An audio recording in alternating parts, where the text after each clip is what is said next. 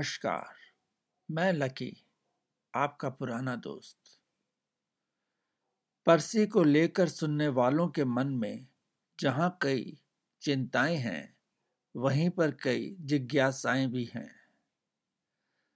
अब इससे क्या फ़र्क पड़ता है कि परसी सच में था या केवल कल्पना?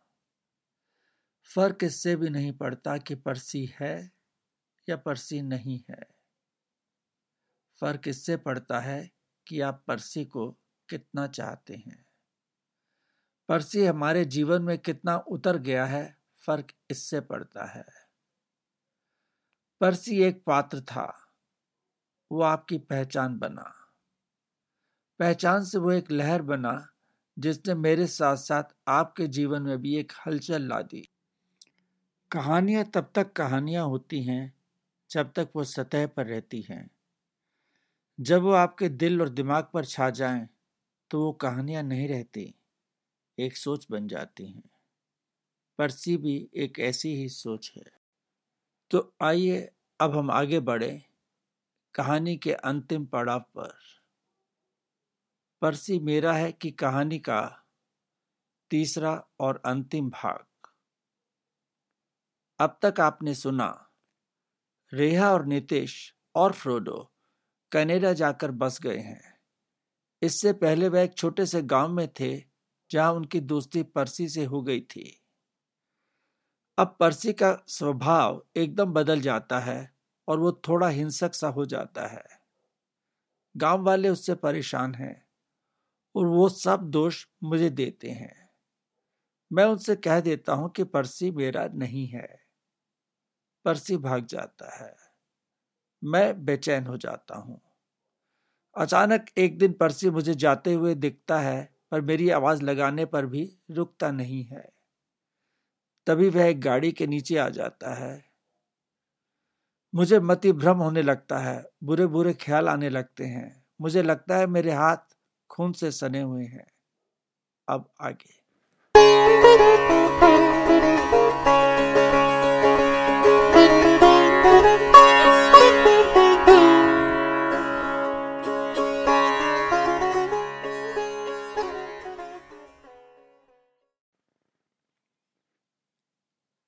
अंकल, लाइए, यह कुत्ता मुझे दे दीजिए।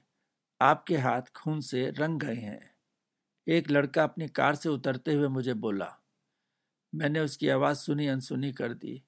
मेरी सांस फूल रही थी। आँसू थम नहीं रहे थे। मैंने रुधे हुए स्वर में बोला, पर से बच जाएगा ना? वो लड़का बोला, लगता है इसके पाँव में चोट आई है। थोड़ी दूरी अस्पताल है। यूँ करते हैं आप इस उम्र में इतनी तेज़ी से भाग कर आए हैं। आपकी सांस कितनी फूल गई है। आप पर्सी को मुझे दे दो, मैं ले जाता हूँ। नहीं, मैं ज़ोर से चिल्लाया, यह मेरी ज़िम्मेदारी है, मैं साथ चलूँगा। कहते हुए, लड़खड़ाते हुए मैं कार की ओर चल पड़ा। उसने पिछली सीट का दरवाज़ा खोला और पर्सी को धीरे से रखवाने में मदद करवाई।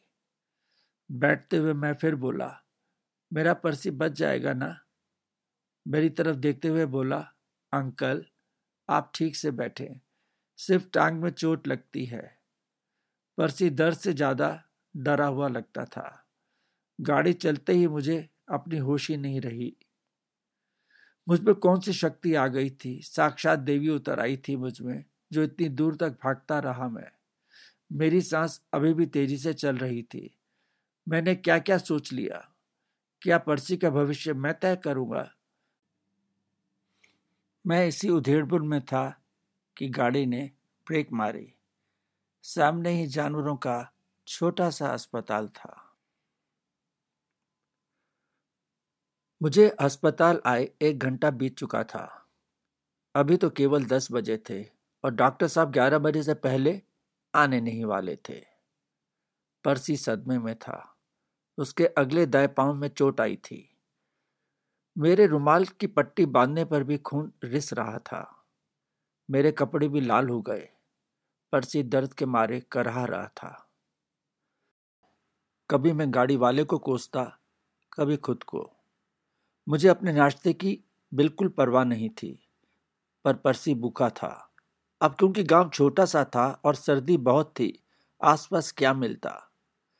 मैं पर्सी को छोड़कर जाना भी नहीं चाहता था, इसलिए मैंने अपने साथ आए लड़के को पास के घर से खुले बर्तन में हल्दी वाला दूध और रोटी लाने भेज दिया। पर्सी की आँखें बंद थी, मेरे चेहरे पर डर और पसीना दोनों थे। मैं उसका दर्द महसूस कर सकता था। सालों पहले जब रेहा को, जब वो छोटी सी थी, हाथ में हल्की सी चोट लगी थी और मैं सारी रात नहीं सो पाया था। वो जरा सा करहाती और मैं झट से भागकर उसके पास पहुँच जाता, उसके सिर पर हाथ रख देता। परसी का कौन है? मैं ही तो हूँ। अचानक मैंने देखा मेरी आँखें नम थी। शायद कोई पिछले जन्म का रिश्ता है मेरा, मैंने सोचा। तभी रेहा की कॉल आ गई। पहली बार ऐसा हुआ कि मैंने कॉल काट दी। बाद में बात करूँगा, मैसेज भेज दिया।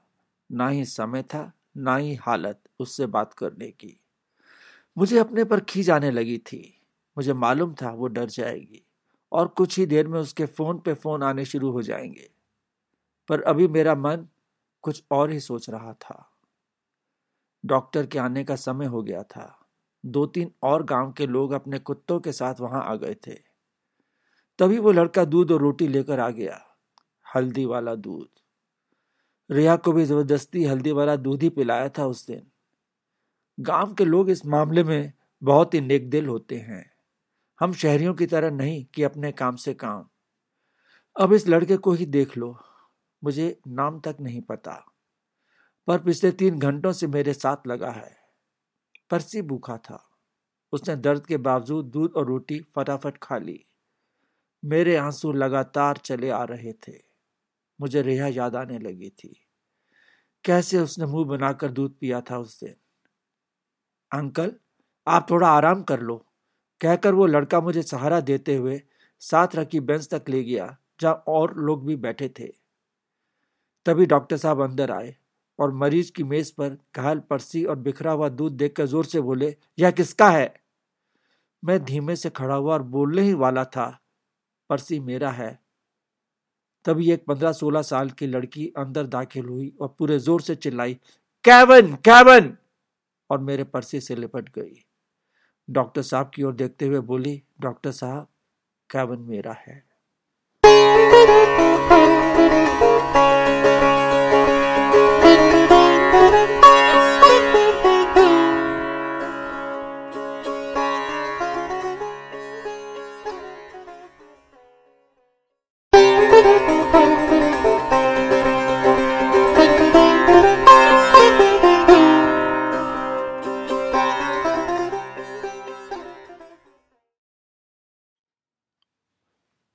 लकी, आपका पुराना दोस्त। आज दिवाली का शुभ त्यौहार है। मैं आपको और आपके परिवार को दिवाली की हार्दिक शुभकामनाएँ देता हूँ। दिवाली एक संबंधों का त्यौहार है। दिवाली आपसी सद्भावनाओं का त्यौहार है। आप इसे आज जैसा मना रहे हैं, आपके बच्चे कल इसे वैसा ही मनाएँगे। अब यह आपके ऊपर है कि आप आने वाला कल कैसा चाहते हैं। साल चलते रहेंगे, मौसम बदलते रहेंगे, दिवालियाँ आती रहेंगी, दिवालियाँ जाती रहेंगी। हम रहें या हम ना रहें, कोई फ़र्क नहीं पड़ता। जो रहेगी हमारे पीछे, वो होगी सिर्फ़ परंपरा। आइए, इन परंपराओं को हम अपने आज से मिलवाएँ। और एक ऐसी सोच का सृजन करे, जहाँ हम, आप और सभी एक साथ आराम से रह सके। आपकी सोच ही आपका आधार है। आपकी सोच ही आपकी पहचान है। कल जो दिवाली आपके साथ थे, वो इस दिवाली कहीं और हैं। अगली दिवाली कौन कहाँ होगा, कौन जानता है। समय रुकता नहीं है। समय कभी भी नहीं रुकेगा। यही एक शाश्वत सच है। कुछ दिवाली पहले ही तो मम्मी पापा हम पाँच भाई बहन साथ साथ थे। हमारा घर ही पूरा मोहल्ला था। हमारा शोर ही हमारी पहचान थी। समय करवट लेता है। धीरे धीरे सब बदल गया। दीदियों की शादी हो गई। मम्मी, पापा, भैया राह चलते कहीं खो गए। नए परिवार बने, नए रिश्ते बने। मुझे याद है चार साल पहले इन दिनों हम गोवा में थे। पिछली कई दिवालियाँ हमने gone fishing cottage, Tirthan valley में मनाई हैं। दिवाली से मुझे फ्रोडो याद आता है और फ्रोडो से स्विमिंग पूल। फ्रोडो के साथ पानी में तैरना तो मेरा दिवाली मनाने का एक हिस्सा बन चुका था। पर अब की बार रेहा, नितिश और फ्रोडो कनाडा में हैं। एक दिवाली में मैं जयपुर में अकेला ही था। मैंने घर को मिस किया और रेहा के चौदवें जन्मदिन पर कुछ लिखा था। आइए सुनते हैं लौटता बचपन।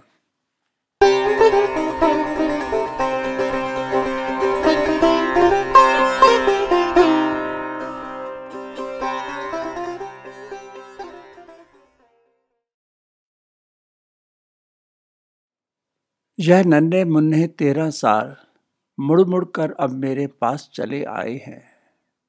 कुछ हंस रहे हैं, कुछ रो रहे हैं, कुछ बैठे हैं चुपचाप यह नन्हे मुन्ने तेरह साल ध्यान से देखो, मासूमियत के पल है, कुछ तो इनमें अब भी घुटनों के बल है। उचक उचक कर स्टूल पर चढ़कर खड़े होने में लगे हुए हैं। कईयों के तो कोमल हाथ अब तक मिट्टी से सने हुए हैं। कितने नटखट, कितने चंचल चमक रहे हैं इनके गाल। यह नन्हे मुन्ने तेरह साल। मेला है, ये भी मेला है कि भाषा में चाहो तो इनसे बात भी कर लो। लुक्का छुपी, चोर सिपाही, जितना चाहो उतना थक लो। हाथ बढ़ाकर जब भी चाहो, नाक से रिश्ता गाल पकड़ लो। कुछ कंधों पर है, कुछ गोदी में, तब से मेरी चढ़े हुए हैं। किलकारी बनकर कुछ दिल में जाने कब से पड़े हुए हैं, जो बिस्तर गंदा करते थे। आज साफ़ मेरा मन उनसे है। कितने सुंदर, कितने पाक, यह नन्हे मुन्ने तेरा साल कॉपी, पेंसिल और किताब लिए खड़े हैं कई साल चाँद सितारों को छूने की बात किया करते हैं। डर गए जो कहते हैं, वो खाक जिया करते हैं। रूठ भी जाते हैं मुझसे, रूठ भी जाते हैं मुझसे, पर प्यार भी करते हैं दिल से। बेहिसाब या नन्हे मुन्ने तेरा साल। उम्र में थोड़ा सा बड़ा है, पास मेरे जो साल खड़ा है। नाम है इसका चौदवा साल। कुछ सोच रहा है। दिमाग में जितनी शंकाएँ हैं, मन में उतनी आशाएँ हैं। कुछ पूछ रहा है। धीरे धीरे, लम्हा लम्हा, बचपन इसका छूट रहा है। आगे कदम बढ़ाने को देखो कितना आतुर है। उड़ने की तैयारी में, घोंसले में बैठा पंछी जो हो रहा व्याकुल है। यह नन्हे मुन्ने तेरह साल मुड़ मुड़ कर अब मेरे पास चले आए हैं। अब मेरे पास चले आए हैं।